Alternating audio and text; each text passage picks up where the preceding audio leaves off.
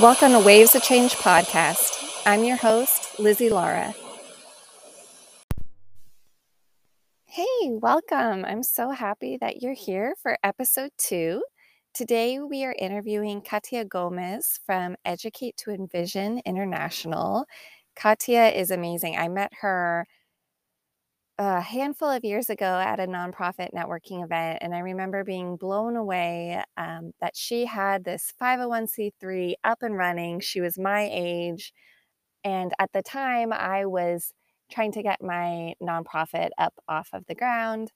I was running programming, but was really overwhelmed by the whole 501c3 and IRS paperwork. And she offered to um, give me some guidance and, uh, she, you know, just left an impression on me about how she had Educate2Envision and it was successful. And so I was so excited to reconnect with her after all of these years. And Educate2Envision is doing amazing things in Honduras. You will hear from her.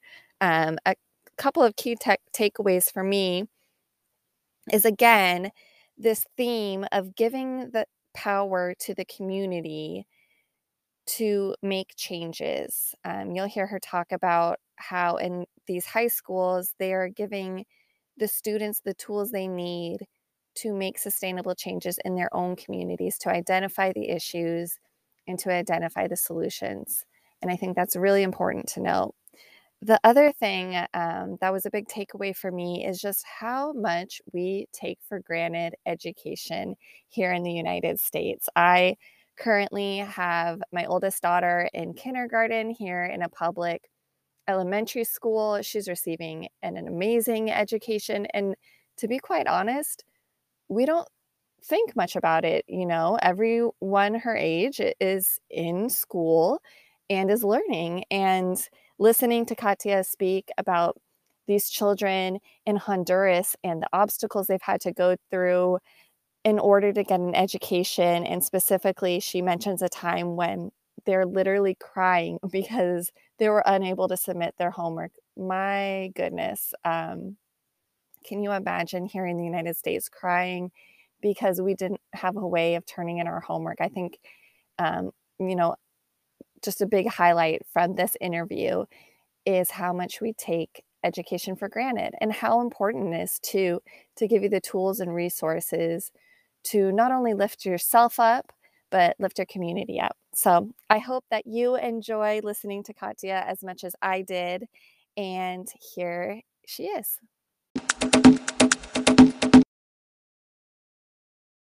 Awesome. Um, so just want to start out having you um, introduce yourself and your organization and maybe tell us like the mission of your organization.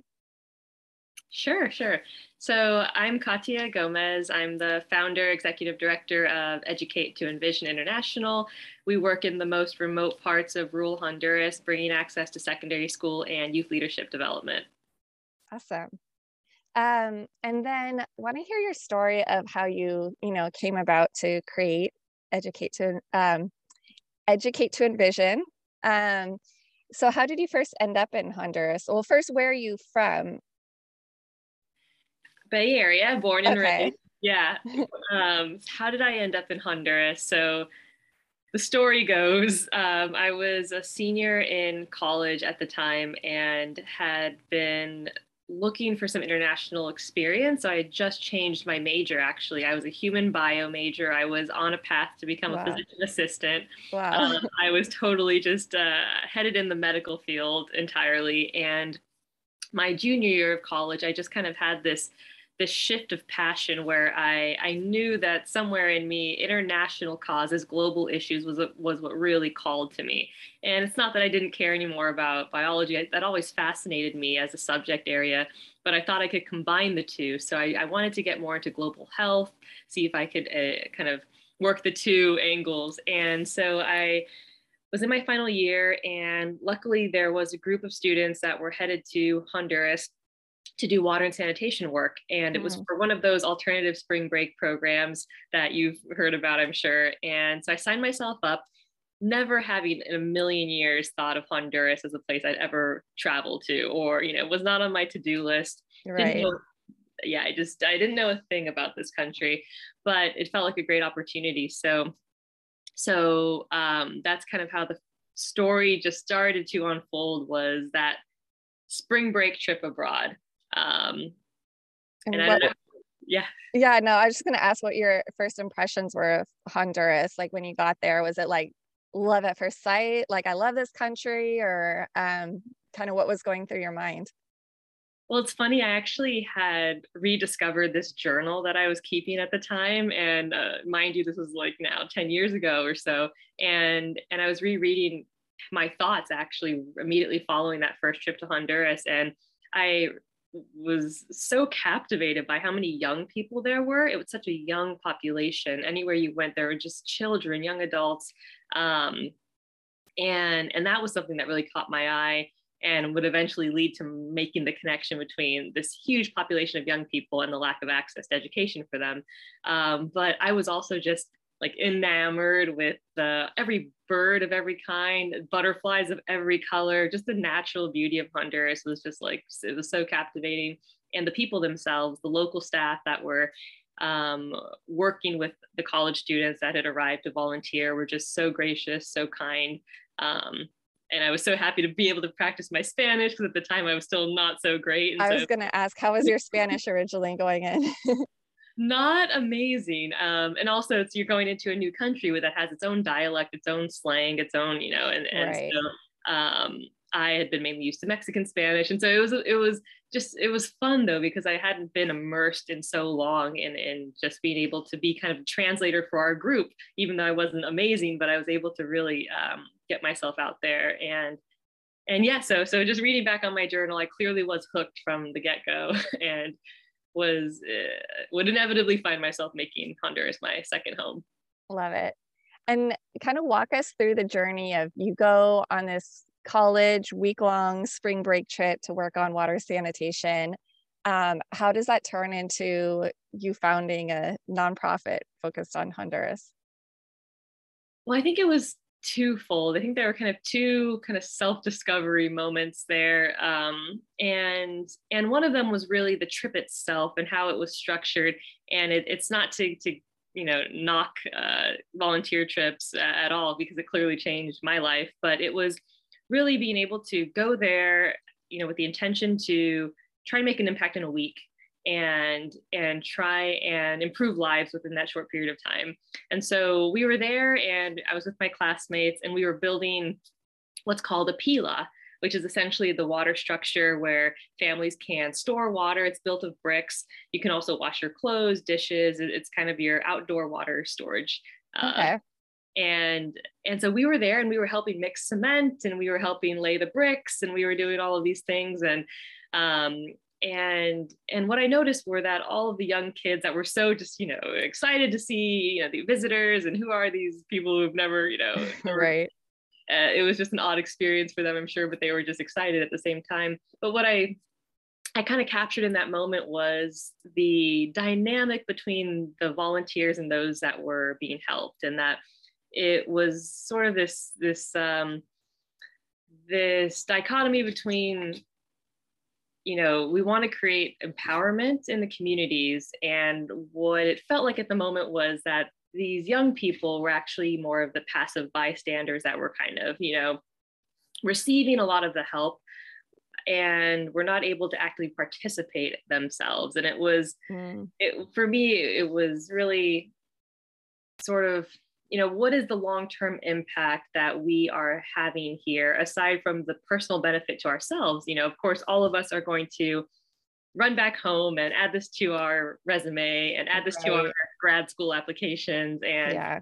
and it's going to be a great benefit for us but what was the real kind of lasting impact that that's that was remained in the community once we all went home back to our regular lives and for me that was a uh, yeah, a big turning point. I, I thought that there has to be another way where, you know, we can still help because help is clearly needed, but it's done in a way that it's not um, reinforcing the cycle of handouts that Honduras has traditionally really been um, been known for because it's it's not. I tell people, you know, Honduras, yes, you know, it's, it's clearly one of the poorest countries in the Western Hemisphere.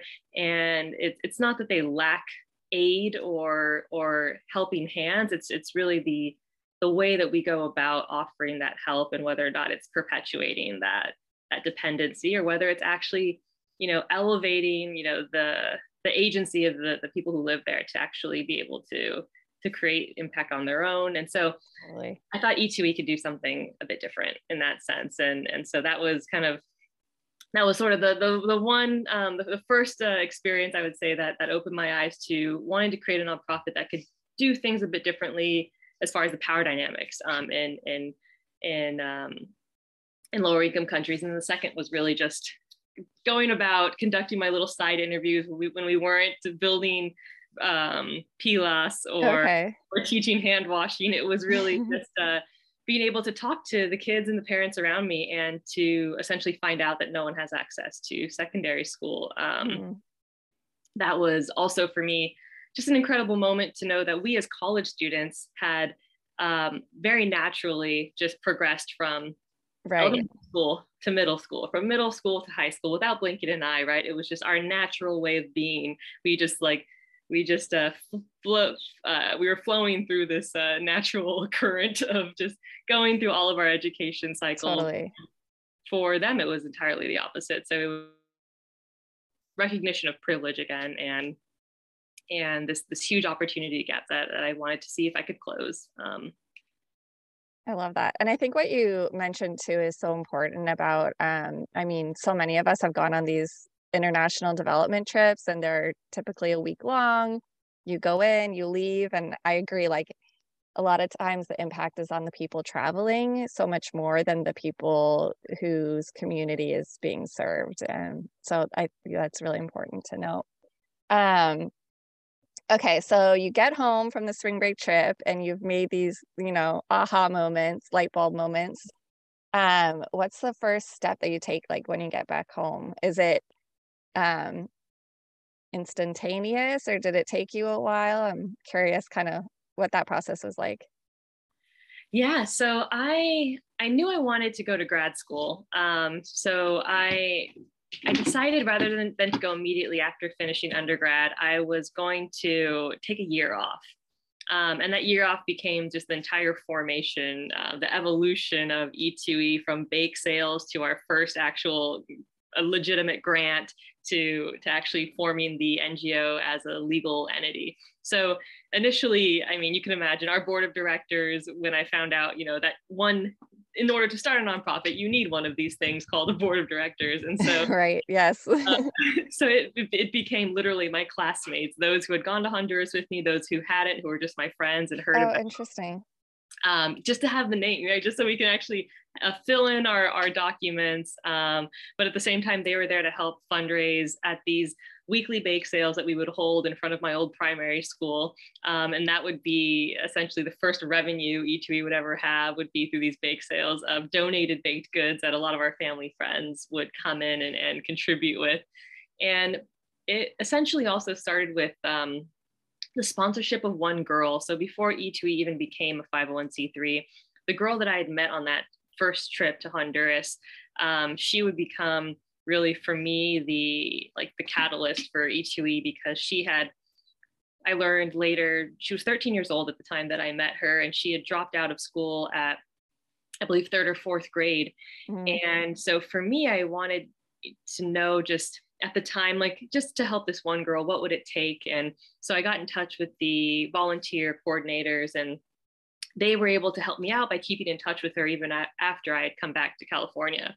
And they had let me know, you know, they said, we don't know how or why you would have picked her, but it turns out, you know, this is a girl who really does um, does have an extreme needs. She's an orphan. Her parents mm. were um, were killed and and and, and when she was younger and so she has you know just also a lot of trauma around this and she's been working for her grandmother selling tortillas. So this whole backstory that at the time when i had decided to sponsor her I knew nothing about of course because she was you know very reserved very shy but also just very very kind. And so i i didn't know much about her life at the time. So it was it was it was kind of yeah it was incredible to just hear this after the fact and to be able to support her. And she was back in school after I had, you know, um, sent over some funds to have her get back in school with school supplies and amazing. And so, so she was really the first, the first uh, E2E unofficial student, I guess you could say. Um, I love it.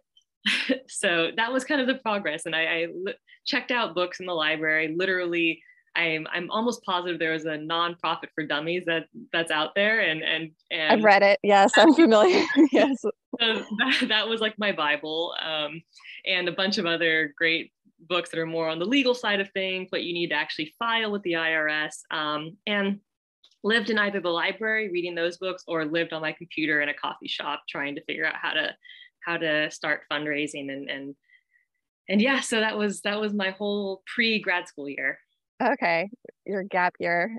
Yes. Nice. Okay, so you go so you go home, you contact that organization about the girl, you start sending her funds. And I'm curious too, so what was keeping her from returning to school was lack of of funds, it sounds like.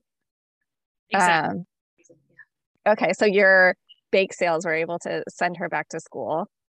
Um, and then kind of what happens is it from there that you decide okay i might have something here i want to start a 501c3 or um kind of what was the next step after after her yeah it was um it was seeing the impact that it had on on on her when they sent me back photos of her in her uniform in her backpack Aww. and she was actually you know she was she and she had a big smile on her face and and and she was in school and that's what it took and it was it was a, it was a very you know insignificant amount of uh, you know, of money that it would take to actually get her back in um, that so that her grandma would feel comfortable enough you know that she doesn't have to have a financial burden and that she's able to send her granddaughter to school um, and it was yeah it was really just that realization that there's ha- there has to be you know hundreds if not thousands upon thousands of other girls just like her um, that are that whose story is just not being told who you know i will never personally meet.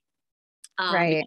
and it's just that and so it made sense you know that e2e could be filling a gap that um, was becoming more and more apparent that was not being filled by anyone whether it's government or other nonprofits that there was really this elephant in the room you can say um, that you know everyone was focused on water sanitation which is fantastic or people were focusing on other things like building homes or right. but it felt like nobody was really even talking about secondary school access um, which is you know for half of the population who lives in rural honduras this is this is such a critical time in someone's life in their adolescent life where they're trying to decide what to do with the rest of their lives.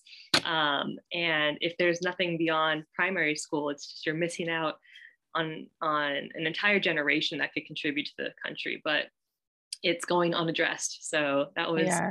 for me a challenge that i just got excited about. I really wanted to didn't know how yet but I, I knew there was something i was at that time just I, at that from that moment on just totally committed i love it and at what point did you go back to Honduras? Like, what was your second time back like? Yeah, I so I was hooked at that point, right? Because I had had that experience with um, my first uh, E2E student. So I actually went back as an alumna the the following year.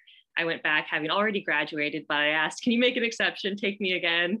um, and they did, and it was fine. And and so we went to um, a second community, which would end up being the flagship community where we would start our first school. awesome. Officially. And and yeah, so different community, but exactly the similar similar circumstances for the children there. And that was um yeah, that was the time where I had already known, I brought my notebook and I already knew the questions I wanted to ask everyone. At this point, it was, you know, had my detective hat on and I knew exactly what I wanted to figure out. Um, to really kind of validate, you know, was my hypothesis true? Was it true that secondary school access really was out of reach for the majority of the population? And that second trip just hands down confirmed it. Um, when I had asked the director of the school, we sat on a bench together outside during lunch and I had said, you know, it's great. Like all these primary school you know, little ones are running around and they're in their little uniforms. And I said, well, what about um, I'd love to talk to someone from like secondary school. Like if I could talk to someone from there, I'd love to just write down some notes. And she just plainly said, "There's, there's nobody for you to interview. You know, mm. nobody, ever goes to secondary school here. Nobody has ever, and nobody, you know, likely will. Was there a secondary school that, or like, was it due to lack of funds or due to the fact that there was no secondary school? There was no secondary school that was accessible. So there's there was a secondary school in the nearest town, um, but what that would require is about four hours round trip walking because at that wow. time, yeah, the at the time there was no public transportation. Now today there are uh, there are buses owned by someone in the community or little you know tuk tuk that will take students. But at the time there was no public transportation and the roads were just in terrible condition. So students would have to walk. And on top of that it was just incredibly expensive the the tuition and everything involved. So for that reason it was just financially um, and logistically impossible um, right. for students to go to school. So yeah so so it was that really that second trip also that just kind of put the nail you know in the uh I, it was it was just the defining the defining moment definitely. And i know you um, did open up a secondary school so it was in that community where you visited on your second trip. Yes that would be the flagship school that we started um, community of pajarios in central honduras. Um, and we would use that model um, year after year of building in youth leadership into the secondary school curriculum and really having this uh, incredible experience of watching youth prosper and and changing that um, that power dynamic that I talked about in that volunteer trip, really seeing that totally shift and having the students identify the needs in the in the, in the community and having that, that design projects, and that would be that would trickle on to all the other schools that we would start later on. I'm curious too. So, what's the process of starting a secondary school in a country um, where you don't live? Um, I would love to just like kind of hear about how you go about even doing that? Well you need an amazing team. You need a team that is is more knowledgeable than you are um, and that is just really committed to going to the the most remote parts of the country. I think that's that's key. I can tell you that the team the team that we have working for us in honduras they're some of the most you know just resilient people because they are willing to get you know, behind the wheel of a, a pickup truck and drive into the mountains, you know, for hours to a place with no signal to a place where you know no one else is is really working or going at all. Right. Um, it's a lot of lot of physical you know sacrifice um, and time sacrifice. So the team you know when we go into these new communities it's it's it's truly all the credit goes to them for being able to to to dedicate their you know their career their life to to helping us find these forgotten places. And so so yes i have to put a lot of all all credit on them. And and so what we do is we're we're able to go to a community and sometimes it's word of mouth. Sometimes it's it's um, parents of, of nearby communities where we've already started schools say hey our community doesn't have a secondary school. Our kids aren't studying after primary school. We would love to have that. So it all starts with really building that trust, building that rapport with the community to to have them really take the reins and they're the ones who decide who's going to be the teacher. They're, they're the ones who decides um, what the schedule of the school will be like. So they really have entire ownership and we're there to really provide support with you know this this this uh, opportunity to have their students not only learn literacy and the basic skills they need to function in society that school is intended for but also having their students transform into these community leaders that i think is is is the critical differentiator. And it's it's it's having the community also be able to embrace that, right? Because it's it's an odd thing at first to think of your children as these big change makers. Um, right. You know, it, it's kind of it, it's it takes a bit of a, a mind shift to be able to to go into a community and and say, you know, your your kids are gonna are going to transform your communities. It's going to, you know, it's it's usually something reserved for much older people um, or NGOs. But to say, you know, mm-hmm. the youth from your community are going to improve lives here. Um, and when that is embraced, then that's really where the change starts to happen, and that's where the school comes to life. I'm curious, have you ever had pushback from the parents? Because I imagine, you know, thinking about rural communities that these like high school age children are probably doing a lot of the work at home or you know on the farm or what have you like has have you ever faced pushback from the parents like no we need them here. We don't want them going to school. Yeah, well, for for school itself, yeah, I mean, um, the good thing about the way that the school schedule in Honduras and Latin America works, you know, it's February to November. And for many of the communities that we work in, they're coffee growing communities. And the coffee growing season is usually in that vacation period from oh, about November to February. That's when everyone is, we, we know that everyone is kind of you know they're, they're not reachable at that point at that point the whole family is working in the coffee fields mm-hmm. because that's their one and only source of income for the whole year um sorry um so so that is is a benefit on our end you know that we're able to say okay you know summer vac- vacation is reserved for our students um, to contribute to their families and to spend that helping in the coffee fields um, other times in most cases, yes, there is support across the board because this is actually communities have requested us to to come to the community to start mm-hmm. secondary schools but you'll always have instances and particularly for girls where you will have elders in the community who see no reason no real justification for girls to study because they see that the outcome the outcome will always be the same that girls will end up in the household confined to the household you know, as the as a mother, as a wife.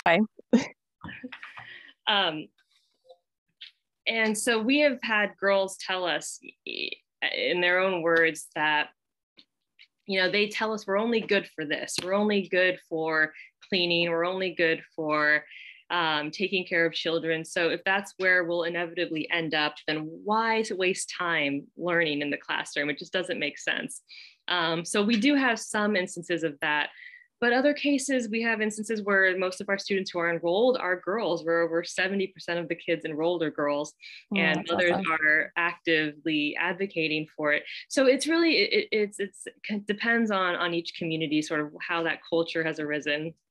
Um, but, but luckily that those are, are fewer instances. Um, Good. Yes. Um, so it sounds like the community request the school um, and they're really the ones staffing it and all of that so really e2e is coming in and um, funding is that right or funding the school and kind of giving the guidance of how to go about starting it exactly yeah yeah so we we focus a lot on um, our curriculum is, is a distance learning type of curriculum where it's structured in a way where it's flexible for the community because we're, we, just as you mentioned, Lizzie, it's, it's the, the families and agriculture are, are inseparable. And so the children are raised helping their families, whether it's coffee or not, any type of um, any type of work involved in the field requires the whole family effort. Um, so this type of curriculum that we bring does make it flexible. So the community decides what days of the week school will happen. Mm. Um, and so that gives them something that public schools can't, which is, you know, this flexibility to, to be able to still support themselves financially by having the help of everyone in the family, but also giving space for the kids to go to school. So we help with the scholarships for, for um, students that are incredibly low income to be able to purchase the books and and we also help with the teacher training. So because the, the community is selecting who the teacher will be, in not in every situation will the teacher be someone with a degree that is from the teaching right. university, right? It can sometimes just be someone who's qualified and has the the will to actually, you know, commit themselves to helping with the school. So we'll take them under our wing and we provide um, teacher training throughout the year for all of our teachers. Um, and, and so that's an additional benefit that we offer everyone in addition to the leadership training that is every single year from the time they step into seventh grade, they're learning how to to draw out their community, to look at the essentially the the SWOT analysis, right? So they're looking at the strengths, the weaknesses, everything of their oh, community. Oh, interesting. To um, yeah, it's really kind of passing on all this knowledge we as nonprofits have who work in international development, right? So when we go in as these technical experts, we're the ones who are assessing the needs we're doing the household interviews we are you know putting everything into excel analyzing this data and then coming up with a project evaluating it after but now these are all skills that can easily be passed on easily right. taught to the actual community um, and so that's what we do with our youth Oh, I love that. And that's the leadership program that you guys have, is what you're explaining. Exactly. I'm curious. I'd love to hear like what you feel like your biz- biggest success story is, like something that happened, and you're like, we're we're doing it. We're making impact. Yeah, that's. I mean, the, there there are so many different instances where I've had a wow moment of just you know like we've done it. E2E is actually making a real difference. And I think, I mean, in general, every graduation that I've gone to, um, where it's been the very first secondary school graduation in the history of the community. Wow. For me, that's like always just like a an incredible sense of just well gratitude for being able to do this as my job and for right. being able to to have brought been in a situation where people believed enough in our cause that we could make this happen for the community um, and just to see the parents and everyone who attends that event that is just literally making history it's always something that is is is incredible and reminds me of why i do this in the first place um, but I, I, think if i had to choose a student it would probably be um, ariel one of our our incredible uh, shining stars he was a seventh grader. I met him as a, a fourth grader. I've known him since he was a baby, basically. Aww. And he is now the first university graduate in his entire community. Um, wow. And one of the very few in his entire municipality who've ever gone to university. And this guy, uh, this young man, uh, has become our very top senior leader. He travels around the country replicating our youth leadership model. And he does it better than I ever could, than a lot of our other staff. He has this just like a lab, just eloquent, just like profound way of his, his presence. Everything is just like what an E2E student we believe can be. He's like what we aspire everyone to to be. And even him when he was a student, led his group of classmates to eventually reaching 90% of all elderly households had clean water because of the initiatives of the students um, in the That's community. Awesome. And yeah, and, and it was a goal that they set out for themselves because they saw that the elderly were some of the most um, vulnerable in the community and and it, there's just kind of a disintegration of, of the family unit in a lot of these rural communities where the elderly are are left isolated without any support really. And so mm. they wanted to bring clean water to to the grandmothers and the grandfathers um, who were living alone and and he led that effort. Um, and so we're he, he we always use him as just you know, he, he's he's our the, the role model for even our team. It's just he um, so we know all of our students can can can also follow in his footsteps well, I love that he like went to university and came back and is now working for E2E. Like that's awesome. Obviously, like it had a huge impact on his life for him to want to now give back to others. And I love that. Um, can you describe your I saw you have an innovation hub. I would love to for you to like kind of describe what that is and what you guys are doing there. Yeah, so the NIDO, so NIDO is the name of the Innovation Hub. Um, it stands for Nest in, in English. And so the NIDO really came about because there was no meeting space for our leaders. There was no kind of headquarters where all of our youth leaders could be able to interact. And so we, we were in our youth leadership program in all of our various communities you know students were becoming were starting to transform into leaders and they were working on all these projects but they weren't connected with each other yet. There wasn't really a mm-hmm. network for them to tap into where they could say oh you know what we're doing here solving food insecurity my my peers in this community are doing the same thing. Why don't we work together or talk to each other? There was no real meeting space or or any kind of connection for them to do that. So the NIDO we thought you know, it was intended for for this to serve as kind of an incubator for for these leaders who had been trained in their own communities, but could come together in a single space to really swap stories and strengthen these bonds between rural youth who are typically so isolated, right? So it, it's uh, right. it's um, yeah, it's such a life of isolation where you rarely ever leave your community if um, maybe for two holiday trips per year, maybe just to buy something at the local town and then you immediately go back. And so it was allowing them to see a world beyond the borders of their community and to see what other youth were doing to inspire them. So it was it was built with that in mind.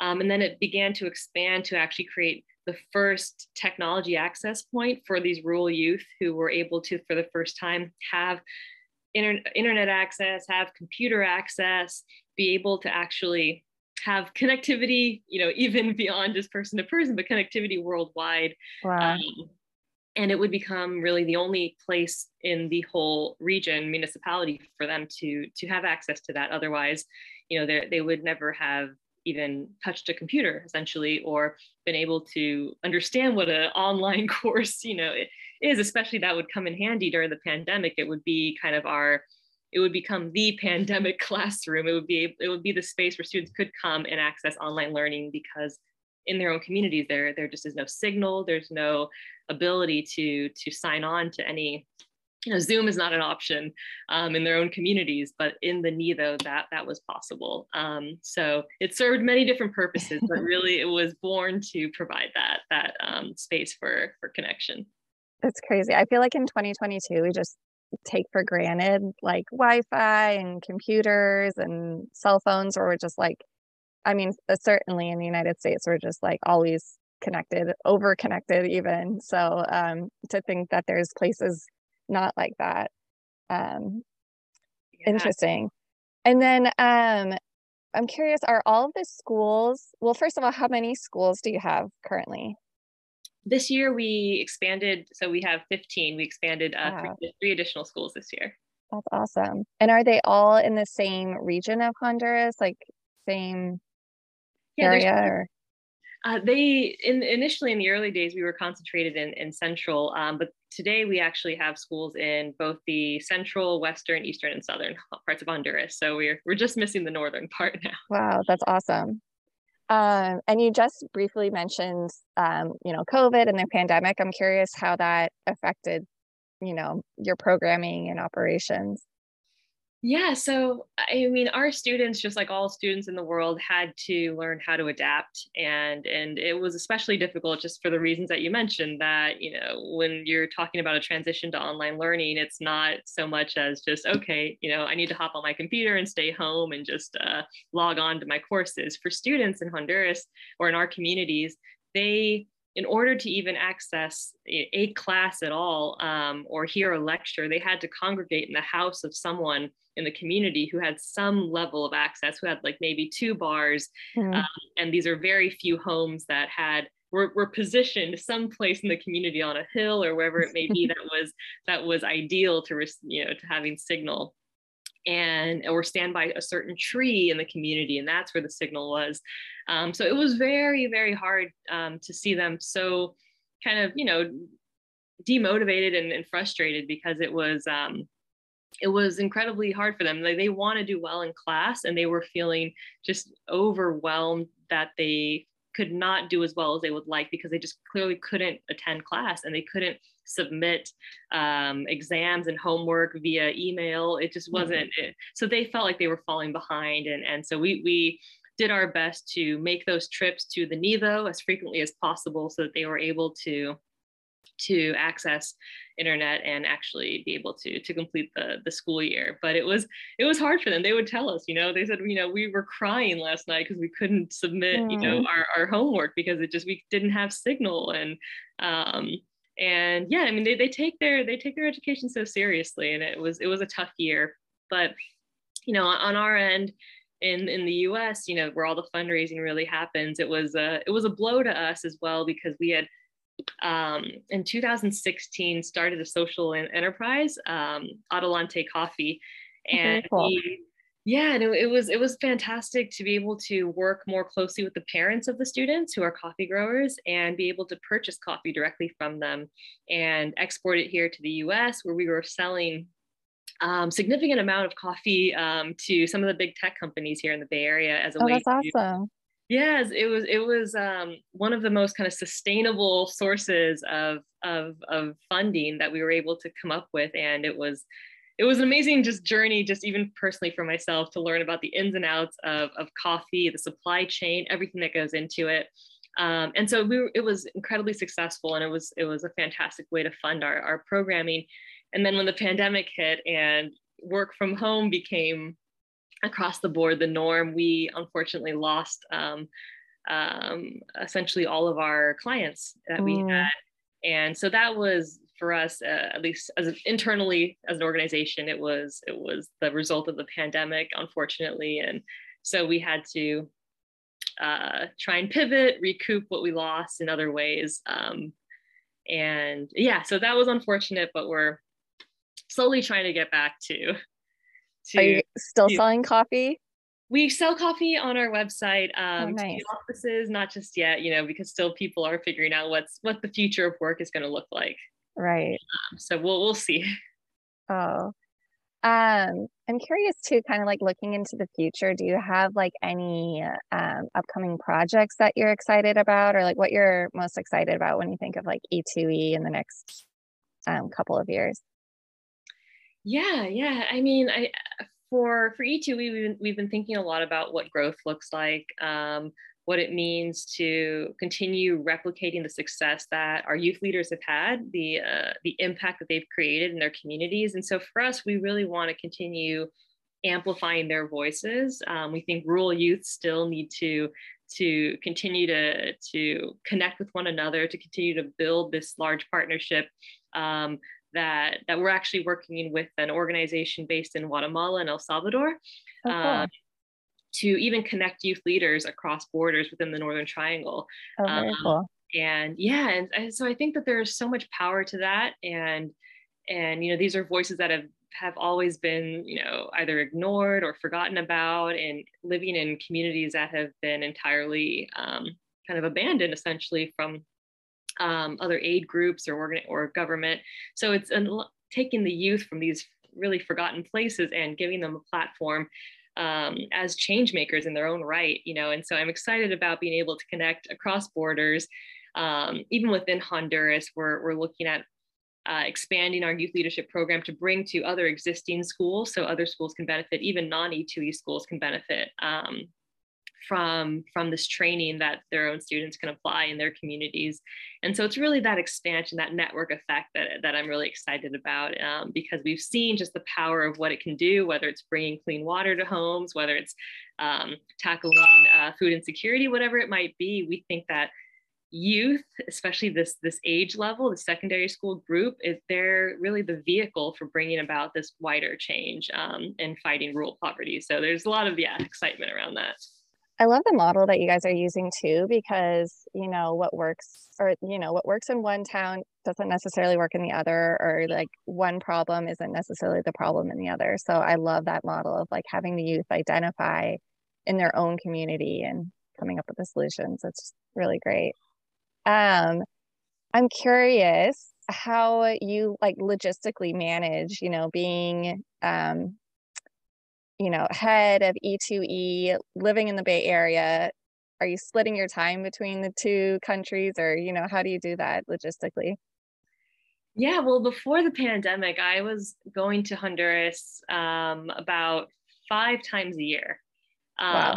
And yeah, and, and a lot of stamps in the passport. oh, like my passport is just you just scroll through it. It's like Honduras, just just nonstop pages of Honduras. Um, and and during grad school obviously it was less um, but but after that it, it became really frequent trips um, to meet up with the team and especially when we're inaugurating new schools or assessing new school sites. Um, recently though we've been able to luckily grow our in-country staff um, since the pandemic days. And so that's allowed me to be able to focus more here in the us on fundraising um, and giving our team kind of full reign over the programmatic side of things and the expansion of new schools.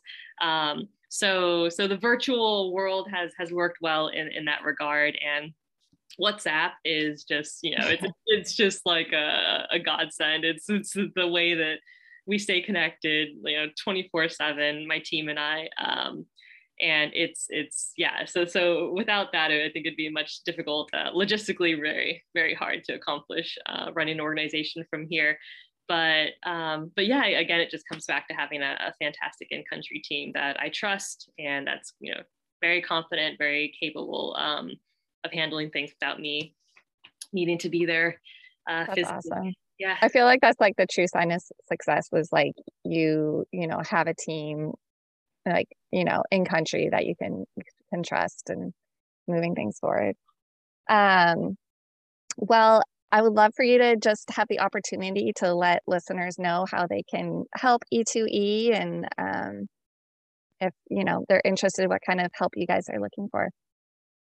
Yeah no thanks lizzie. I um you know we're we're always looking for for financial support to continue to to help uh, um, grow our schools, to continue to help funding a lot of the community projects that the students are leading as well. Um, as far as volunteering goes, you know, there are great virtual opportunities, you know, for you to bring your skill sets and help our students who are, you know, looking for skills to improve their projects, whether you're an engineer or a teacher or um, any any kind of skill set that you bring to the table that you think could be useful for our students. Um, that's the beauty of having our, our youth center, our NIDO, um, is that we can connect virtually our students to volunteers anywhere in the world. That's um, awesome.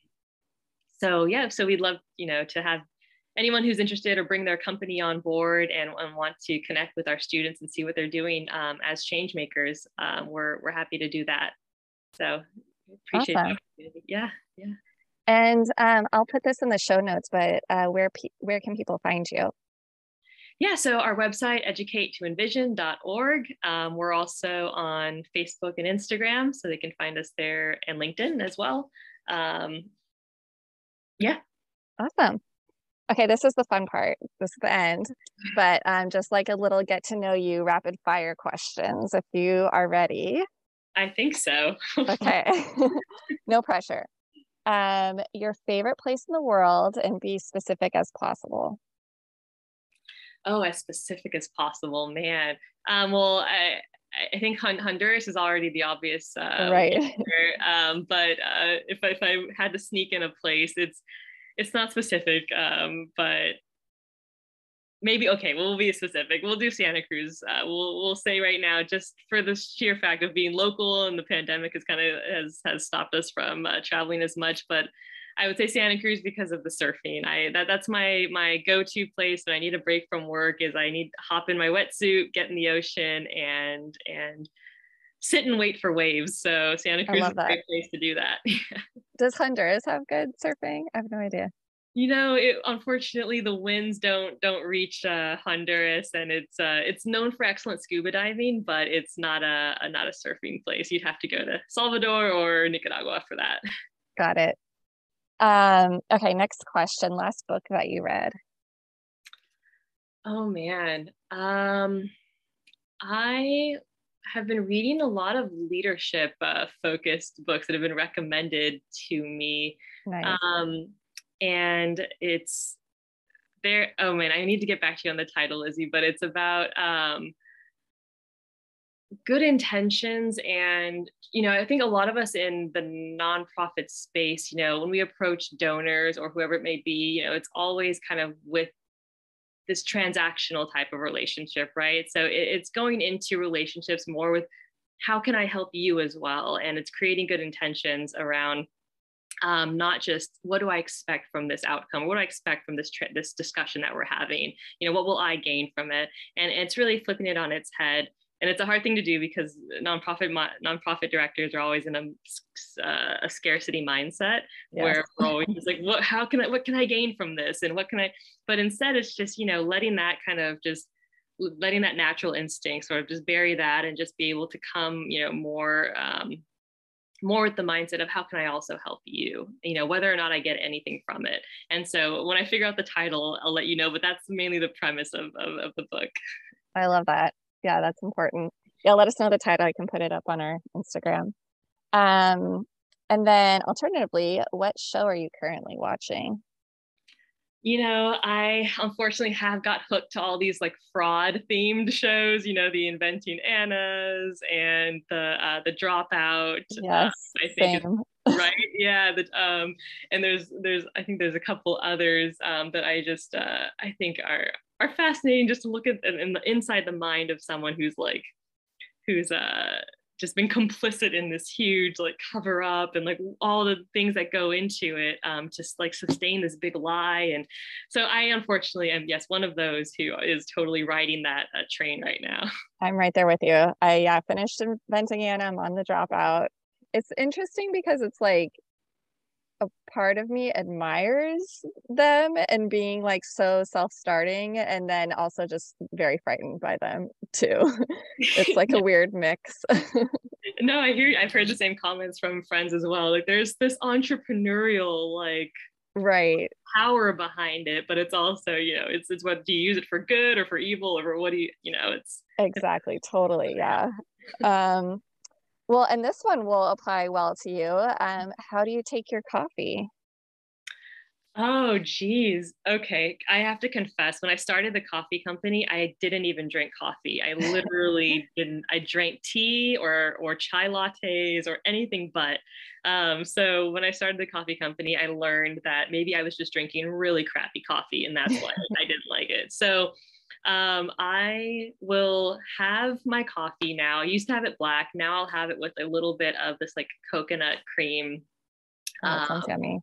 Uh, creamer, and I'll mix it up sometimes, which I try to not do too much because I know it, you know, all my barista friends and everyone who's taught me about coffee would look at me and just in, in, in disappointment. So I try not to do too much.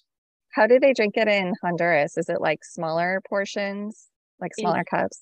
It's yeah well it's black coffee with more sugar than you can ever imagine. Right yeah. And i mean it's it's an overload but it's it's yeah no cream just like cups of cups of sugar um and that's that's your coffee. Yeah. That you- sounds familiar to um other latin american countries i visited. Uh, okay last one favorite quote? Ooh. If you can think of one. Okay Okay, yes. Um, I would say this applies to kind of E2E's uh, philosophy around aid. Um, so it's Lao Tzu, and he says that the best leaders, when all are, is said and done, when their work is complete, in the end, the people will say, "We did it ourselves." And I think for me, that's that's just exactly goes back to day one on that volunteer trip is what I wanted to change about that experience. Um, I love that. That sounds exactly like what you guys are doing. So that applies. Thank you. Yeah, yeah, we're trying, you know, it's a daily, daily practice. Yeah. I love it. Well, thank you so much, Katia. It was so great speaking with you, and um, I appreciate you coming on. Thanks, Lizzie. No, I really appreciate you having me.